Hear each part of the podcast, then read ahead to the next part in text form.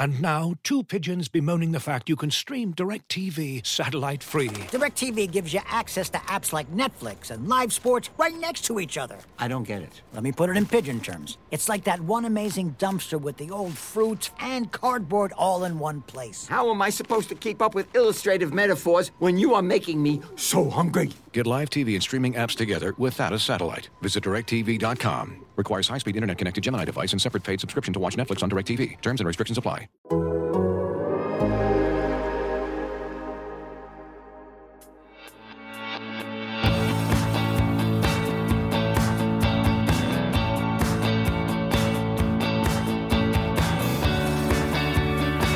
Hello, Meg here, and you're listening to Full Time with Meg Linehan, a show all about women's soccer on the Athletic Podcast Network. It is Wednesday, and we are one day away from Thursday's bronze medal match between the United States and Australia and the gold medal match between Sweden and Canada.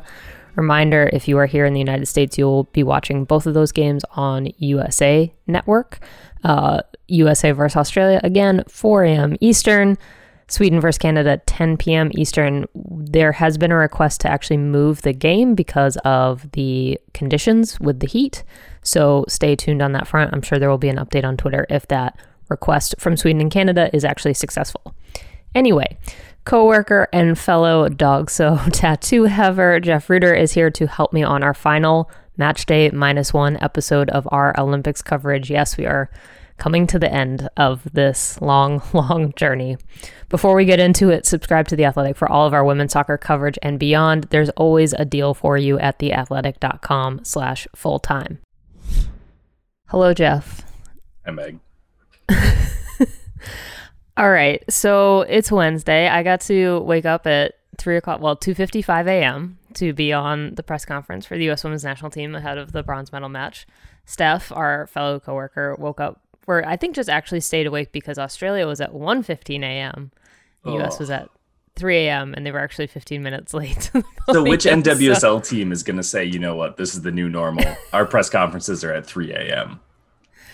Please, please, Lord, no. Um, but yeah, I can I can see someone being like, yeah, that feels like a great plan. Um, at least for the next month. Yeah. Yeah you know, you guys are already in in this zone of 3 a.m. press conferences. We might as well just roll with it. Um, Brutal. So, as someone who is maybe not like you know first time on on this Olympic edition of the podcast, you've you've been following along. Just kind of, what is your perspective of the U.S. Women's National Team been throughout this tournament? Because I find it really interesting to talk to people that I haven't been talking to kind yeah. of every day about yeah. what's going on.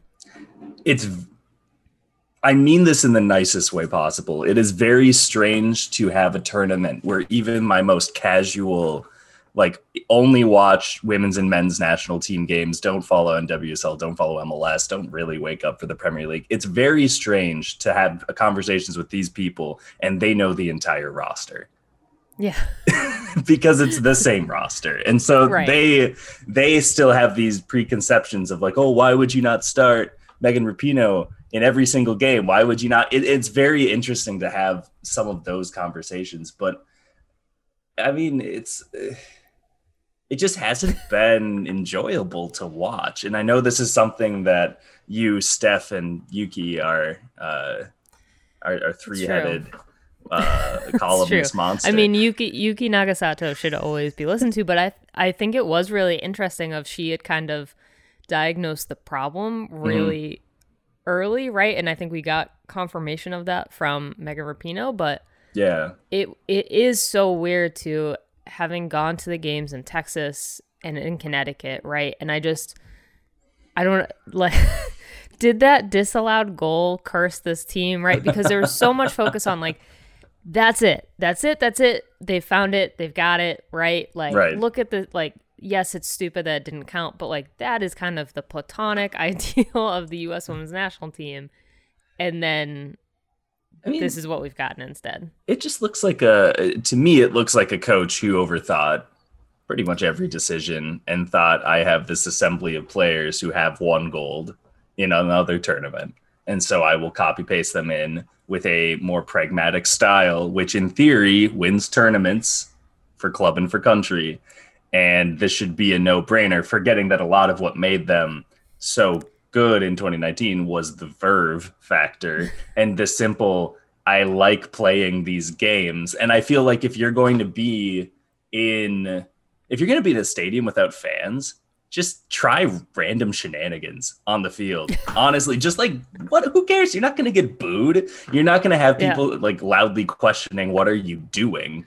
And there's been none of that, right? And so uh, yeah, it, it's been I don't know. It, it definitely hasn't been a vintage uh, by any stretch of the imagination, but I think it also is a credit to the advancements that I think a lot of people, even in 2019, weren't really acknowledging across other federations across the world where everyone yeah. was like, "Yeah, but it's the United States," and and it, it yeah. kind of came to roost, honestly, except for like a quick scare against France in 2019.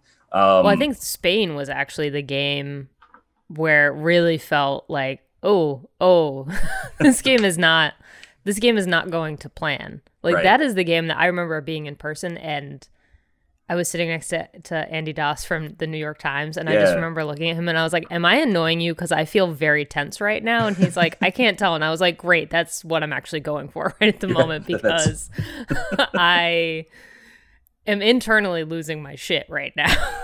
so, yeah, I mean, I think it, that is, I mean, I, I think 2019 i remember the the guide that i wrote like it was kind of the concept of this is the most competitive world cup ever. And i think that that played out in certain ways but was not necessarily the case for the us women's national team. Yeah. And then this olympics right? Like i don't know it's it is i think you have to put it in context of other tournaments but also i think that there's so much different with this one that it is impossible to just kind of say this is a direct continuation when there are so many kind of like multiple asterisks right. around it of like COVID, year, delay, uh, you know, all of these things right. piling up. But I think it is the same players. It is a different head coach. I think overthinking is kind of a, a good way of putting it because I think some of the roster rotation and this like who's in the 18, who's out of the 18, right? Like this team was very used to kind of consistency across right. starting 11s and stuff. And and I think that that has been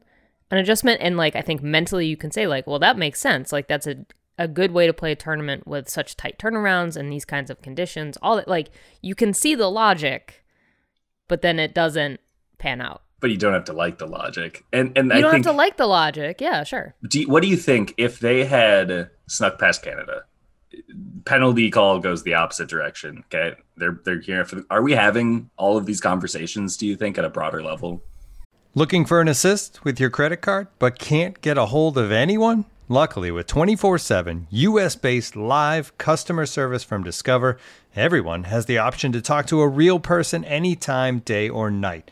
Yep, you heard that right. You can talk to a real human in customer service at any time.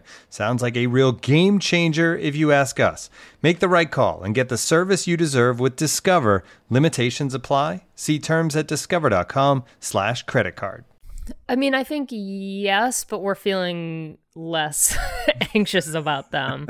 I think okay. what's really interesting too is I just, you know, I went back to read some of the like really early stuff that I wrote when Kate Markgraf got hired, when Vlatko Andonovski got hired. Mm. I remember having this long conversation with Kate Markgraf, and she's like, you know, everybody's really happy with me right now because everything's going really well. But what happens when we start to actually get challenged, right? Like, this is not going to last forever yeah. And we are like we're not going to win forever.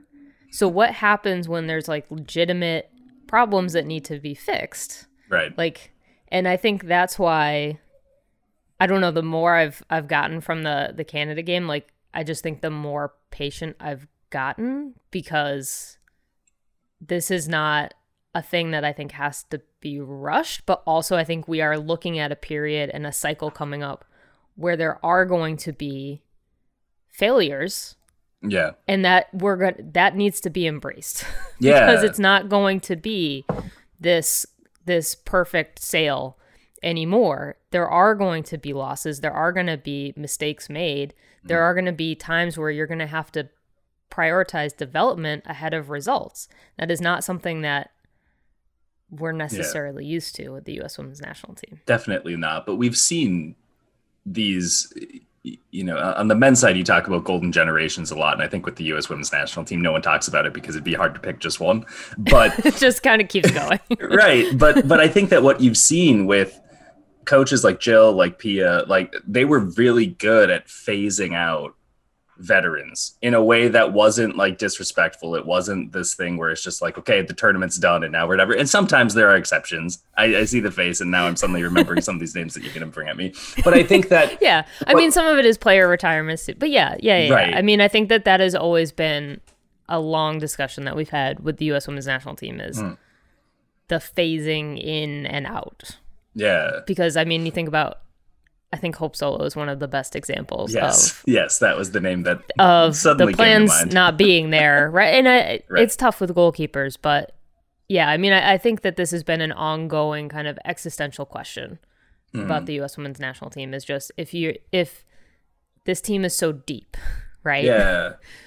How do you how do you manage all of this? And I, I mean, I just think about Ali Krieger in the 2019 World Cup getting so much shit because she said a U.S. women's national team B team could compete in this tournament and advance, right? right? And and people took great offense to that, but it was not necessarily a, a slight on other teams. It was just okay, but we have so so many people vying for this team. Yeah.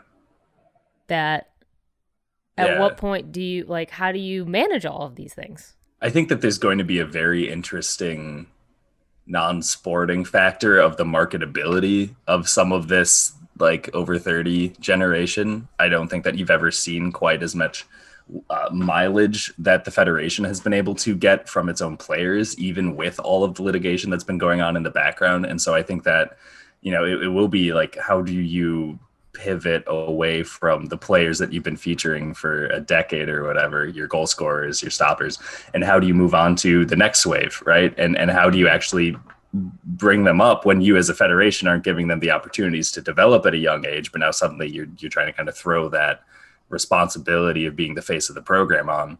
Um, there are obvious players who are younger who should be just fine to kind of carry uh, carry that baton into the next cycle as we're looking ahead to 2023 now. But um, I don't think it's going to be a comfortable process, and it will be very interesting to see. Sh- you know, should some of that have been done before this tournament? Probably, at least in one or two cases. But I think that as you and Steph went through the roster before the tournament, it was like nothing really is a surprise in terms yeah, of the I mean, I think that there's a difference between this was so much of it too. Like, right. yeah, I can give you my 18, right? But fundamentally, what we're seeing out of the Federation is like, there's not really going to be a lot of surprises that this is going to be a conservative roster, right? Like Tobin Heath and and Julie Ertz were kind of the big question marks. Yeah. But also they're not really like if they are even remotely. Also, the fact that we we didn't see Julie Ertz like really at all for a couple of months before the Olympics, she doesn't really play, and then all of a sudden now she's just like, okay, back to being the yeah. Iron Woman of this midfield. Just perfect, classic Julie yeah, Ertz, and truly, yeah, yeah. Right. I had a, a so, couple of other questions for you too, actually, sure. about covering this tournament. Um, okay. How what are, what are the biggest differences that you've felt? Well, because at first, I, I, don't know how much you've talked about this. Like at first, you were planning on going to Tokyo, yes. and yes. then the world said no. And yeah. how different has that been uh, in terms of your uh, ability to cover and find the storylines around this team compared to when you were actually boots on the ground with them? I mean, I think it's definitely different because obviously the access is very different, right? And we're doing press conferences at 1 a.m., 3 a.m., right? And so the access is is always very different just because when we were in France on the ground, like yes, you're still kind of limited to the players that they give you, but also, you know, it's a mix zone so you can kind of hop around and you can grab different players and and all that kind of stuff. But I do think that in this Olympics anyway, the storylines have been kind of forced, no matter yeah. what. Like, you know, you're writing kind of what is going wrong the entire time anyway. Yeah. So, in terms of the actual coverage, I think this is a much more straightforward approach to mm. the actual games. And I think the Olympics are always going to be different than the World Cup, where the World Cup, it is just the game and then with Olympics you're kind of competing with everything else.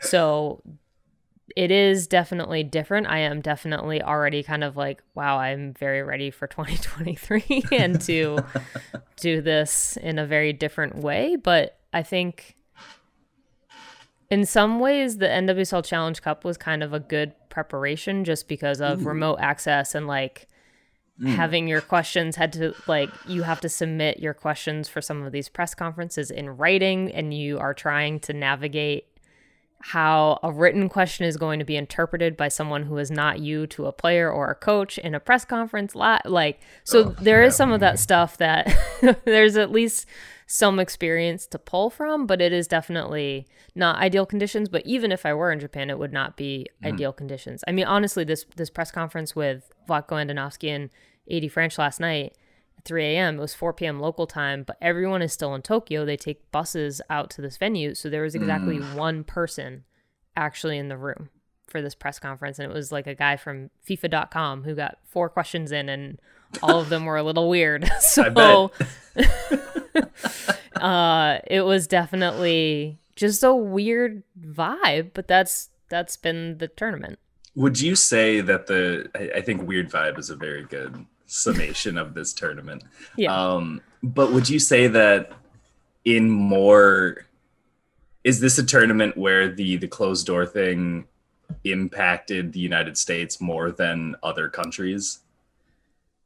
I don't know if that's necessarily the case. I think hmm. everybody's mm. kind of off put by it, but I don't think it's really helping, but I don't like in terms of so I mean my piece after the last thing was kind of like this root cause analysis, right? Right. Of like yes, with the hand drawn charts and everything. That, yeah, yeah, yeah, and I think that it's a factor, but it's not necessarily a contributing factor. But I mm. think again, like the vibe has been weird, mm. and I don't think that helps because I, I think that the team really does actually kind of feed off energy, whether it's mm-hmm. positive or negative. I mean, I think that was one of the really interesting things about France and that quarterfinal against France in Paris.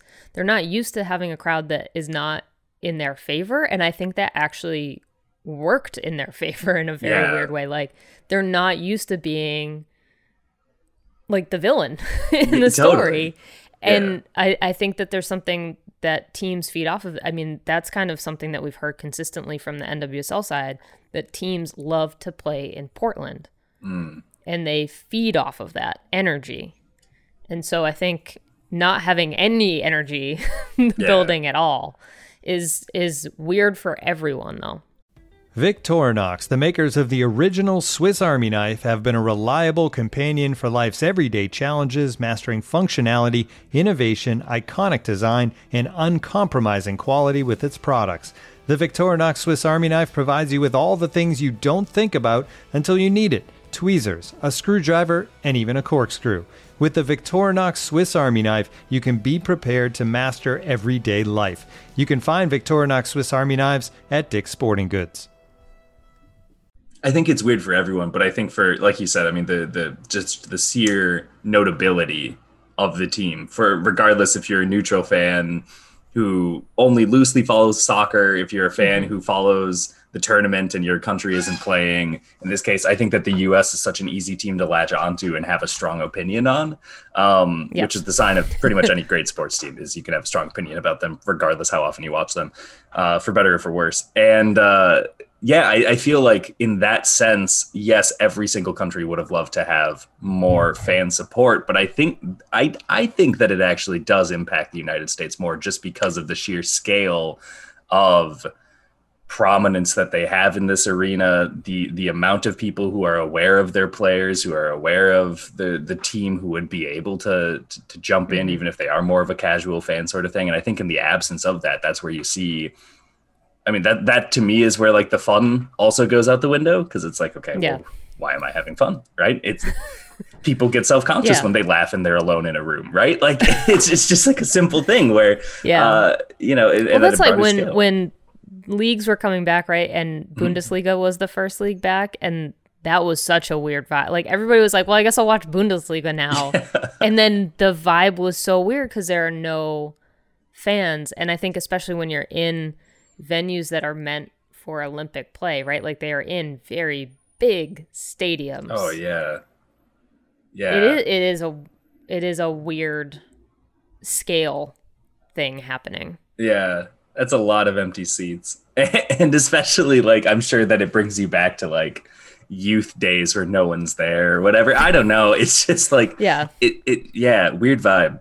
Very weird vibe for the whole tournament. But I also yeah. at the same point, while I do think it had an outside outsized impact, I think that like you said, it impacted everyone. That's not really a great excuse to say, well, if if the stadiums had been full, we would be, you know, seeing the US go for the gold instead of the bronze. But I just I mean, maybe that is though something if we're talking about joy for this team, mm-hmm. right?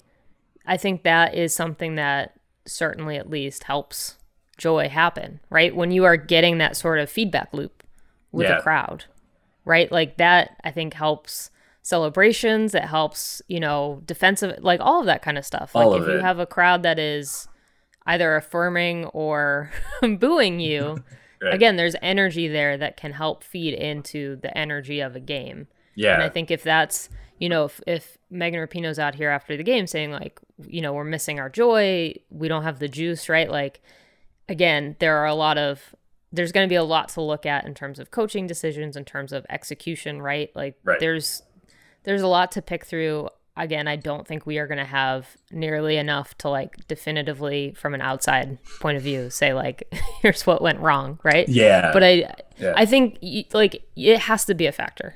Mm-hmm. It has to be. Um, and, and I think that it's even just simple things as, you know, I've talked to players throughout the pandemic who have said like it's so much easier to just have five minutes where you're on autopilot in a game. Where it's not that you're necessarily like zoned out, you're not thinking about the game, but but it's that whole sort of like I, I mean, you know, you've done interviews where you're not really fully mentally present, and it's been fine. You've gotten good answers from it, but like you were you were thinking about what was next. You were thinking about okay, do I have time for lunch? it's 3.30 in the afternoon right like you've, you've been in this yeah. phase uh, and they do the same thing right? And and for them if you have those five minutes that's where you run into a thing like a ball slips under your foot and you have to kind of quick track back to get the ball out and then an opponent's on rushing because they're not zoned out. And mm-hmm. and that is a thing that they have felt they are experiencing more in the absence of fans and also something then domestically in leagues where they've said less of an issue because now there are still some people. And and even if you just have 30% of your usual crowd you don't really notice the scale it's just the volume so yeah it i, I yeah. think that there there also is some psychological factor to this in terms of you are used to playing for the big moment and now the big moment doesn't feel big yeah yeah no i think I mean, there's also going to be that has been one of the main themes of this Olympics too is mental health of athletes, right? Yeah. And I think there's going to be a lot to think about in terms of pressure put on the US and and that has obviously been a mantle that they have worn for a very long time, but now I think you get to maybe flip the question and say how do you take the pressure off? yeah. to the right, like how, can you minimize that? Like, is that actually a a, a blessing for this mm. team? Because right at the moment, it sure does not feel like it. But also, if you are now thinking of, okay, there's going to be this kind of changing of the guard, and a lot of work ahead in mm. the hmm. cycle, and maybe your results are not necessarily going to be what you want, but you're going to prioritize development. Is there a way to take some of the pressure of win loss records. Yeah. And ad- and adapt them and and say what are what are we actually prioritizing? And I think that's a much bigger question and I think a much more helpful one rather than just like are they winning? Right, right. Or is this player ready to be the next the yeah. last player at that position, right? Right. You know, right. I, I, don't think that's a terribly productive way of framing all of this stuff. But I think you're right too, is that now we're going to run into a, a stretch without a major tournament right on the horizon. Like, yeah, qualifying is going to be starting sooner than it feels like it will be because that's life now. But um it's it's not there there is hopefully a little more of this wiggle room to really look at league play to broaden the pool to find ways to get younger to find ways to not put so much pressure on your veterans to carry i mean I, again i think of something like Julie Ertz like a phenomenal, just kind of like return to form. But also, there's no reason that the only option at that position yeah. should have been. Well, we right. hope that after two months off, she's still Julie, and she is still Julie. Yeah, I mean, like, Andre Carlisle had a great tweet. Like, I just really don't want this entire team success to hinge on one player's knees. Like, yes. which is fair. Yeah, it's fair. It's so fair. Um, yeah. and it's just how do you find a way to get around that, right? And I think those are those are fun questions. I mean, from a coverage perspective, not fun questions from a team perspective, uh, and certainly from a fan perspective, it's not always that fun too because it requires patience for success for a team which recently has required no patience for success. Yeah, I mean, I think so.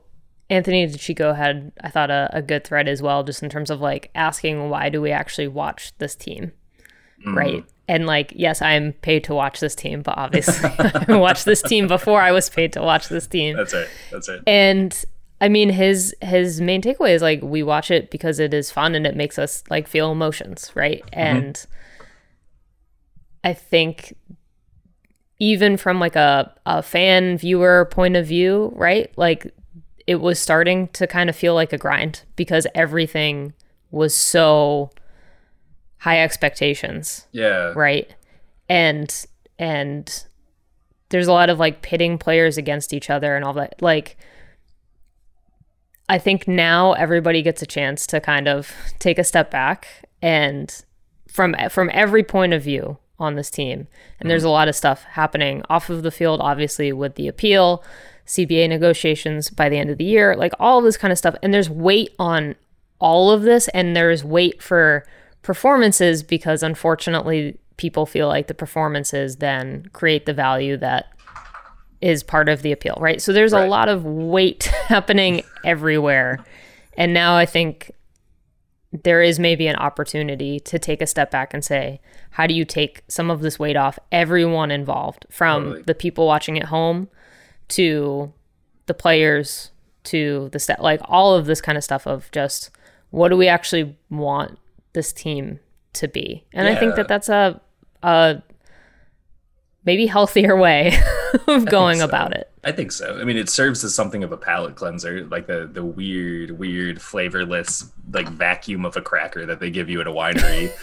between pours where they're like this will completely wipe you back to square one and sometimes that's okay some like you would never choose that you would never go to a store and buy a bag of those and sit down and you know snack on those while you're watching anything but you need those sometimes. You need to be able to have those resets and to be able to say, hey, like even if this isn't going to be as good as the last thing, like it's still better.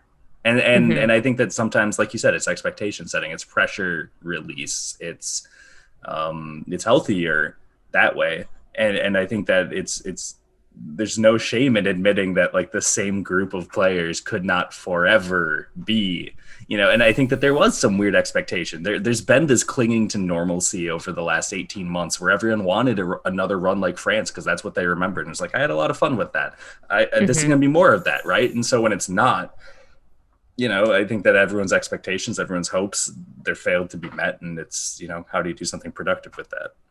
Yeah I think that is a perfect place for us to stop. And we will now get to wait and see what happens tomorrow morning. we'll find out. We'll find out. We'll find out. All right, Jeff. Thanks for popping on the pod. Appreciate it. Anytime. Thanks for tuning in to our Olympic coverage here at Full Time with Meg Linehan, and thanks to Jeff for popping in on the pod. You can follow all of our Olympic coverage at The Athletic. You can support our women's soccer coverage by subscribing at theathletic.com slash fulltime. Full Time does not exist without the work and support of senior podcast producer Michael Zimmerman.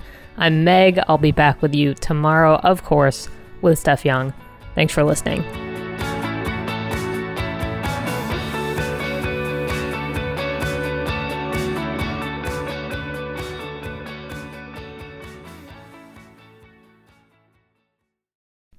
As you've probably heard by now, we've teamed up with BetMGM this season. We'll be using BetMGM lines to make all of our picks, and we'll have special offers for our listeners each week. If you haven't signed up for BetMGM yet, use bonus code The Athletic, and you'll get a one-year subscription to The Athletic, plus up to a $1,500 first bet offer on your first wager with BetMGM. Here's how it works.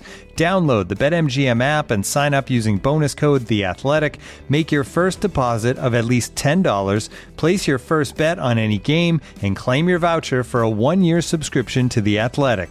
See BetMGM.com for terms. U.S. promotional offers not available in D.C., Mississippi, New York, Nevada, Ontario, or Puerto Rico. Gambling problem? Call 1-800-GAMBLER. Available in the U.S. Call 877-8-HOPE-NY or text HOPE-NY 467-369 in New York. Call 1-800-NEXT-STEP in Arizona. 1-800-327-5050 in Massachusetts. 1-800-BETS-OFF in Iowa. 1-800-270-7117 for confidential help in Michigan. 1-800-981-0023 in Puerto Rico. First bet offer for new customers only in partnership with Kansas Crossing Casino and Hotel. Don't forget, if you haven't signed up for BetMGM yet, use bonus code The Athletic, and you'll get a one-year subscription to The Athletic, plus up to a $1,500 first bet offer on your first wager.